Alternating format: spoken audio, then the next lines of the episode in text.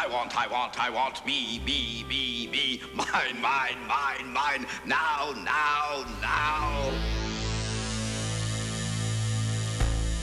You know you're responsible for what you hear.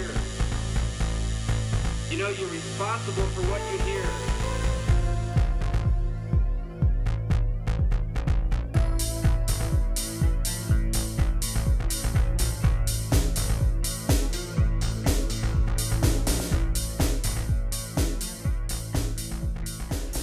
Greetings and welcome to Thoughts from Maharrey Head, the podcast where I talk about, well, whatever happens to be bouncing around inside my head at the moment, but mostly focusing on constitutional issues and political decentralization. This is episode 130 of Thoughts from Maharrey Head, and I appreciate you tuning in. This week, I'm going to talk about how we can avoid the next civil war.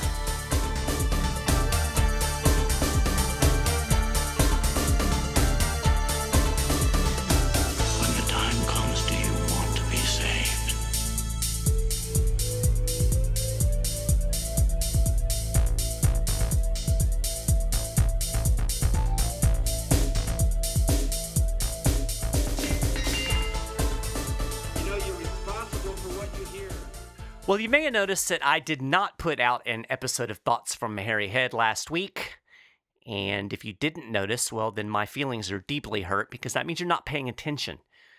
But I have decided to go ahead and do what I talked about in episode 129, and I have launched my new podcast, Godarchy, which is basically it's an exploration of the intersection of Christianity and libertarian anarchism. So if that's something that's interested?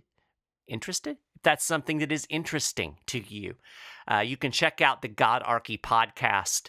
You can find it on iTunes, Stitcher, and Google Play. And you can also check out the website at godarchy.org. So what I'm going to do, and this is... what I had said in the last episode of this podcast, I'm going to alternate. So every other week, you're going to still get an episode of Thoughts from Maharrey Head, and then every other week, I'll be doing the Godarchy podcast. So we'll be doing a bi-weekly schedule here, but I'm not going away completely because all three of my fans said that they would miss Thoughts from Maharrey Head, so I just couldn't bear to put her away. So with that said, let's get into the topic of the day, which, if you're paying any attention at all, it's the bombing. The bomber. They arrested the bomber today. You probably have heard about this guy down in Florida.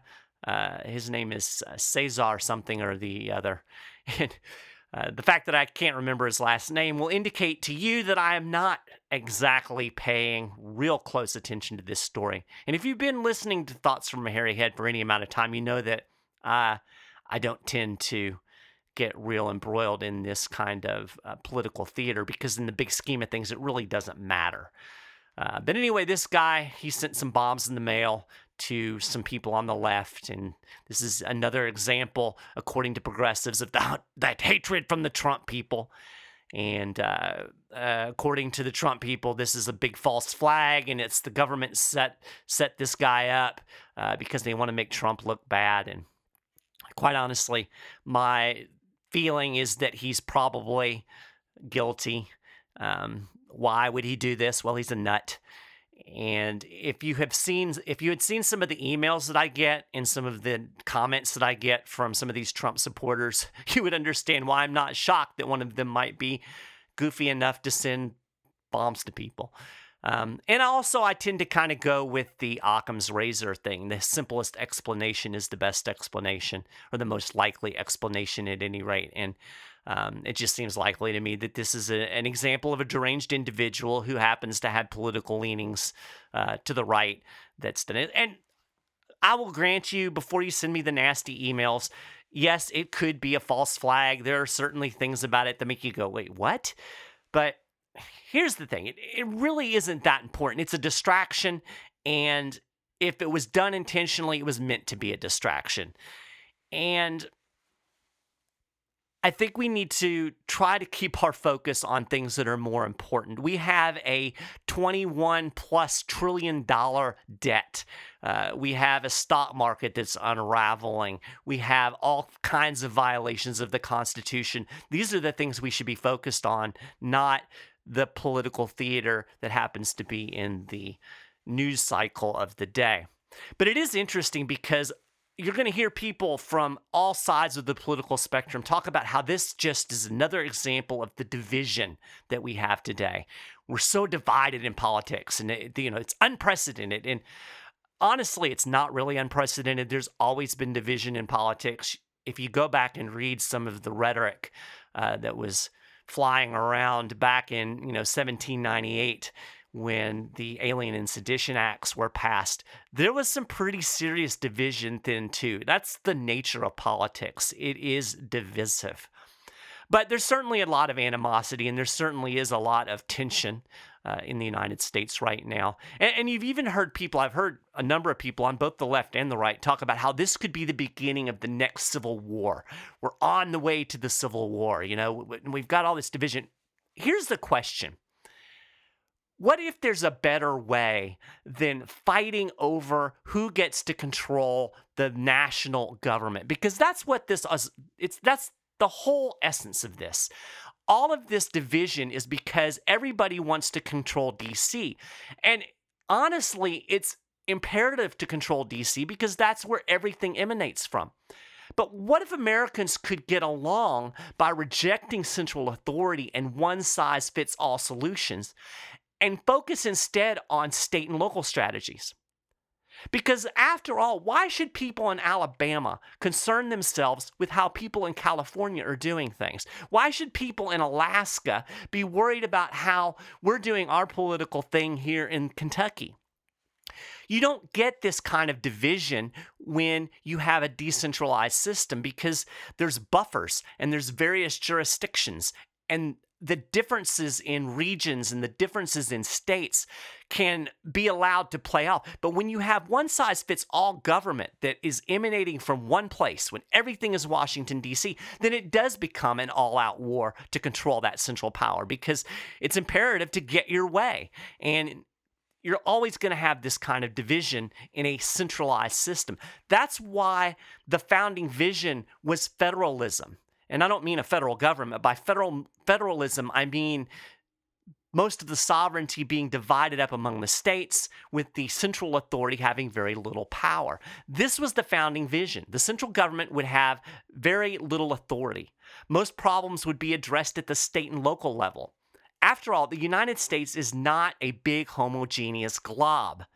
People in Massachusetts are different than people in Kansas. People in Alaska are different than people in Hawaii. The various states have different cultures. They have different values. They have different political ideologies. Thomas Jefferson actually made this point in a letter to Gideon Granger at a time when America was, quite frankly, quite a bit smaller and less diverse. But he said, "Our country is too large to have all of its affairs directed by a single government. Public servants at such a distance and from under the eye of their constituents must, from the circumstance of distance, be unable to administer and overlook all the details necessary for the good government of the citizens.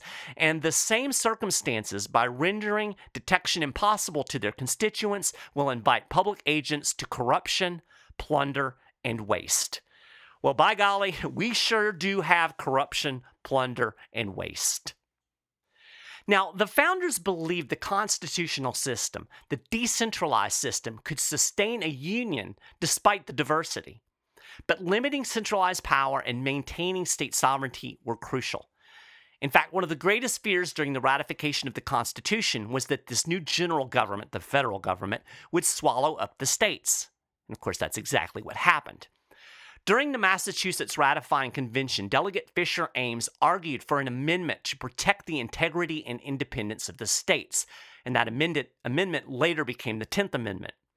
He said a consolidation of the states would subvert the new Constitution, and against which this article, the 10th Amendment, is our best security. He said too much provision cannot be made against consolidation. The state governments represent the wishes and feelings and the local interests of the people. They are the safeguard and ornament of the Constitution. They will protect the period of our liberties. They will afford a shelter against the abuse of power and will be the natural avengers of our violated rights. Now, over the last 100 years or so, America has strayed way far from this founding vision. The federal government has taken on more and more power. It now interjects itself into virtually every corner of our lives. It dictates what kind of light bulbs we can screw into our fixtures.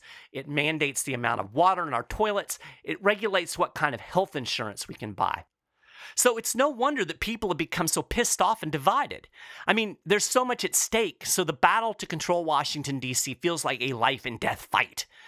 It's not surprising that political ill will has spilled over into violence, and you have bombs going through the mail, and crazy talk of a second civil war.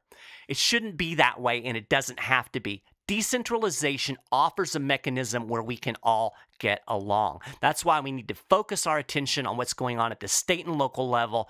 We need to undermine federal power. We need to nullify unconstitutional federal actions, and we need to fight for decentralization. That is the key to harmony. Well, that's it for this episode of Thoughts from Maharrey Head.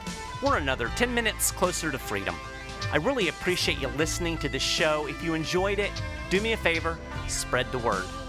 And you're welcome to send me any thoughts or ideas to michael.meharry at 10thamendmentcenter.com. You should definitely subscribe to the show over at iTunes. And again, thank you for listening, and I'll talk to you again next time.